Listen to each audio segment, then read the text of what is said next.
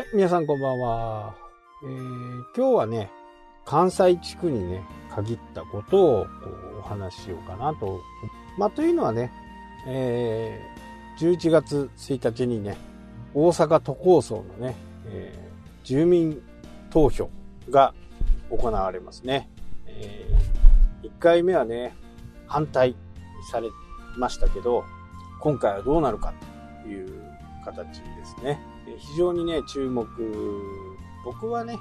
非常に注目しつつ、現実的には、何も恩恵とかね、そういったものはないですしね、言ってしまうと、どっちになってもいいのかなというふうには思いますけど、ただ、一般的に考えてね、じゃあ、北海道はどうなのかっていう形になると、札幌もね、政令指定都市というふうな形で、北海道の中でも2つに分かれているわけですよね。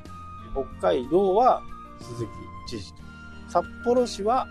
名前なんだっけ、なんかね、あんまりいい市長じゃないんで、名前なんだっけ、忘れちゃいましたね。ど忘れしちゃった。2つに分かれているわけですよね。北海道の場合はね、だいぶ広い範囲なんでね、なかなか北海道を一つにするっていうのはなかなか難しいのかなと。二重行政に基本的にあまりなってないという形なんでね、あまり必要性は感じないんですけど、大阪もね、地図で見るとね、小さいですけど、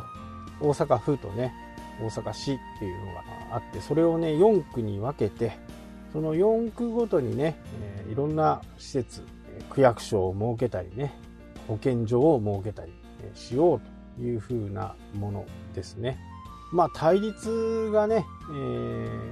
おかしな構造になっているわけですよね。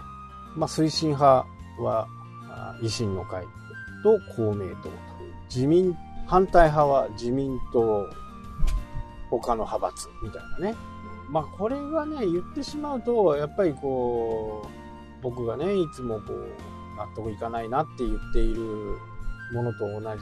これは利権なんですよね。大阪府のね、都構想に賛成になると、大阪市がなくなるわけですから、市議会議員がね、職を失ってしまうと、区の方にね、今度は異常になるんですけど、区の方だと今あるね、8000億円っていう予算が分割されるわけですから、2000億が府に行って、6000億を4つで分けるとね、それだけでもスケールメリットっていうかね、今まで大阪市で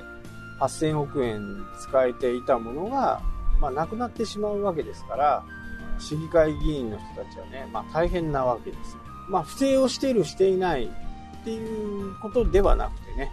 その8000億をどのように有効活用していくかっていう話し合いがね、今度はもう根本からね、違ってくるわけですよね。全体的に小さくなっていく。8000億が2000億が府に行って、6000億で、それを4つで分けて、みたいな感じですから、だいぶ規模がね、小さくなっちゃうわけですね。そこを反対しているのかなというふうにね、思いますけどね。市がなくなったことでね、区に なることで、住民サービスの低下というのをね、非常に自民党なんかを訴えていますけどね。これはどうなのかなっていうふうな形。使われないところを、ね、スポーツセンターとか、プールとかね、そういったものを使われないところにね、お金をどんどんつぎ込んでいくぐらいだったらね、やっぱりやめた方がいいかな。もちろんね、やめるっていうことになると、いろんなところにストレスがかかるわけですよね。首都圏で終電がね、15分早くなると。これもね、当事者じゃないから、適当なことを言ってるかのように聞こえますけど、田舎暮らしをしているとね、15分はあんまりどうでもよくねみたいな感じですけどね。それによって今まで終電で15分遅いとその分長くこう飲み屋さんとかね飲める。で一方でじゃあその終電のね行く先、まあ、例えば大宮とかね、よくニュースで出てるのは大宮とかだと終電が早くなることによって家の近くでね飲もうという人たちが増えるんじゃないかと。なのでこれもいろんな人のね意見がこう分かれるわけですよ。まあ何をするんでも物事を決めるっていう風な形になれば、誰かがまあいい思いじゃないけどね、誰かが喜んで誰かが悲しむという状況になるんだけどね。ただそういったものっていうのはまあこれ時代の流れですからね、しょうがないんですよ。まあ、例えばハンコの話とかもそうですよね。ハンコ屋さんはハンコがなくなるって世の中が騒ぐとね、お客さんがハンコ屋さんもうやっていけないんじゃないのっていうふうにね、思うわけですよね。まああそこまでいろんなところでこうメディアが言うとね、本当にハンコがなくなるっていうふうな意識になってしまうかもしれないですけど、まあまあそれにはこうちょっと段階があるというふうな形なんでね、まあ国がやるもの全てにおいてね、誰かが